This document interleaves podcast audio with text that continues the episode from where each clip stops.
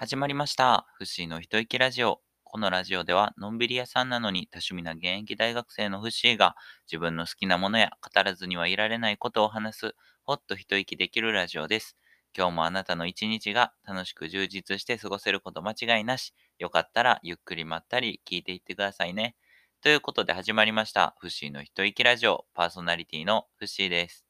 この前ですね、ポッドキャストさんの方で収録してたらなんかウェブサイト作りませんか？みたいな広告が出てきて、あ、よし、じゃあ、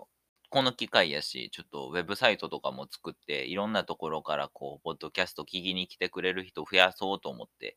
あの、提携しているこのワードプレスさんっていうウェブサイトを作る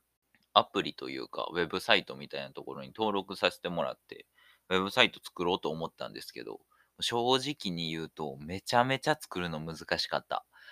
あの、フッシーはもともと Wix、WIX っていうあのソフトみたいなやつで、あの、パソコンのあのウェブサイトを作ったことがあるんですよ、もともとね。で、それで作り慣れてて、それはめちゃ簡単に作れるんですよ。もうパワーポイントみたいに、こう、なんて言うんですか。遊び感覚というか、なんかもう、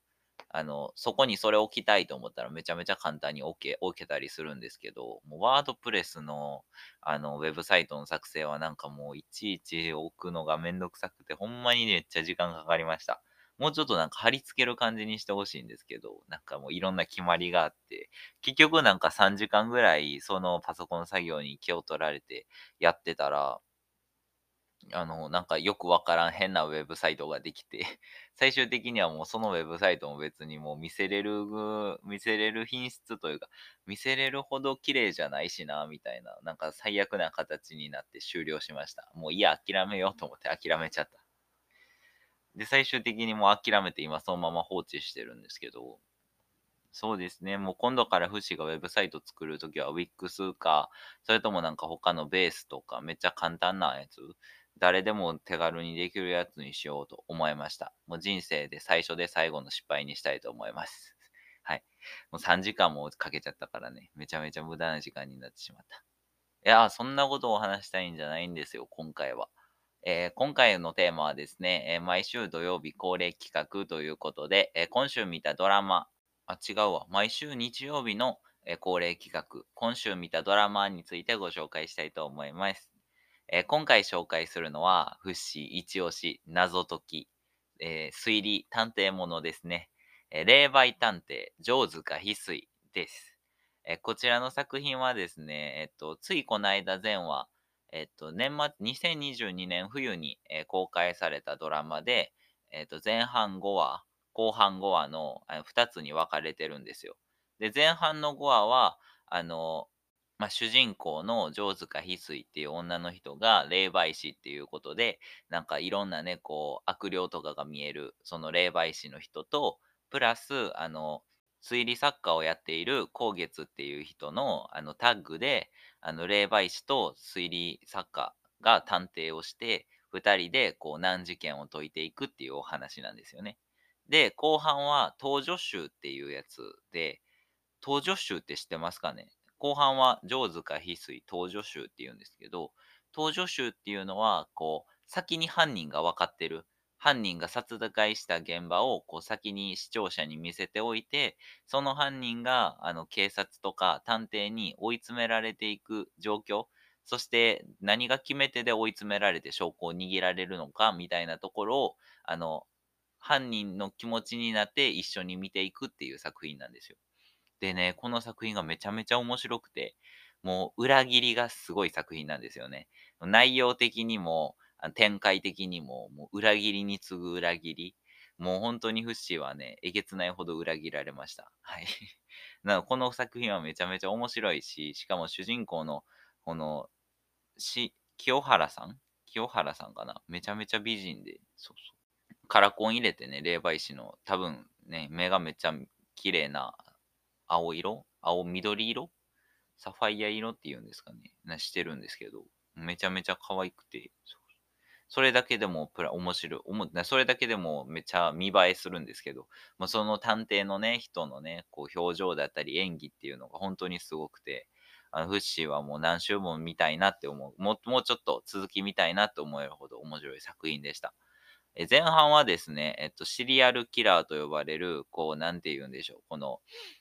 全く姿を現さずに、えっと、女の人をね、次々殺していく透明な悪魔っていう犯罪者がいるんですけど、前半はね、その犯罪者を捕まえるまでの話、プラス、あの、細かくね、その間に起きた事件を、あの、霊媒師と探偵というか作家で、えー犯罪、犯人をね、あの、捕まえていくっていうお話なんですけど、後半は、あの、犯人が分かっている状態で、その犯人のトリックを暴いていく。あの、その犯人と接触、実際にね、接触してお話を聞いたりとか、リアルなね、あの、現場の状況とかを確認して、犯人を追い詰めていくっていう作品なんですよね。ということで、えー、上塚で翡翠、えっ、と、霊媒探偵上塚翡翠という、えードラマを1個目紹介させていただきました。めっちゃおもろいです。で、2つ目はですね、フッシーが年末年始に見た作品、真犯人フラグについてです。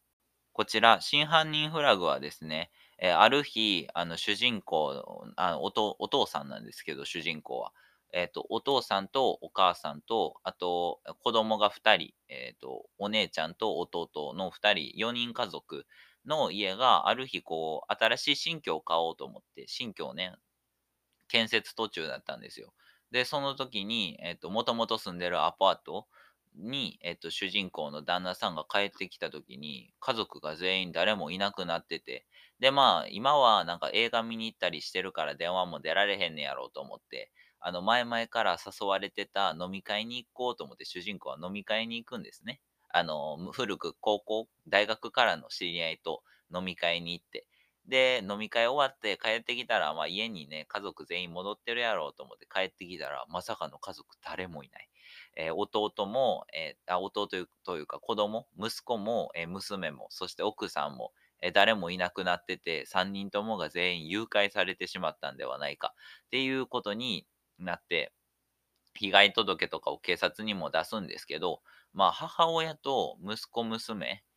あのね、奥さんと、あ、そうか、奥さんと息子娘、えーが同時にあのいなくなるってことは、おそらく誘拐ではなくて、普通にこう家出しただけだろうって警察に思われて、あんまりこうしっかりね、あの対応してくれないんですよ。でも、そんな中全然帰ってこなくて、連絡も来ず、2ヶ月とか3ヶ月、2ヶ月とか、時間が経ってしまって、でもそれでもね、主人公の旦那さんを探し続けるんですけど、ある日、そのね、主人公のね、旦那さんのところに、あの、一つのね、お届け物が来て、で、そのお届け物の中に入っているものから、この家族の失踪が、あの、やばい悲劇に変わっていくっていうお話なんですよね。こちらのドラマはですね、全20話？全20話ありまして、めちゃめちゃ長いんですけど、あの、本当にね、こう、いろんな人、登場人物が多いんですよ。20人以上、なんか普通に登場人物がいるんですけど、その登場人物たちの、こう、過去のエピソードだったり、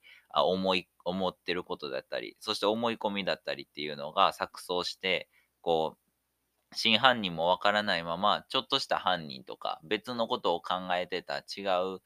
ちょっと関わってるけど、あの、全然関係ない人とかもいっぱい出てくるので、なんかこのドラマを見てると、こう、いろんな人の視点とか、いろんな人人の気持ちとか、そしてこの主人公のお父さんの寛大さ、寛容さ、あの、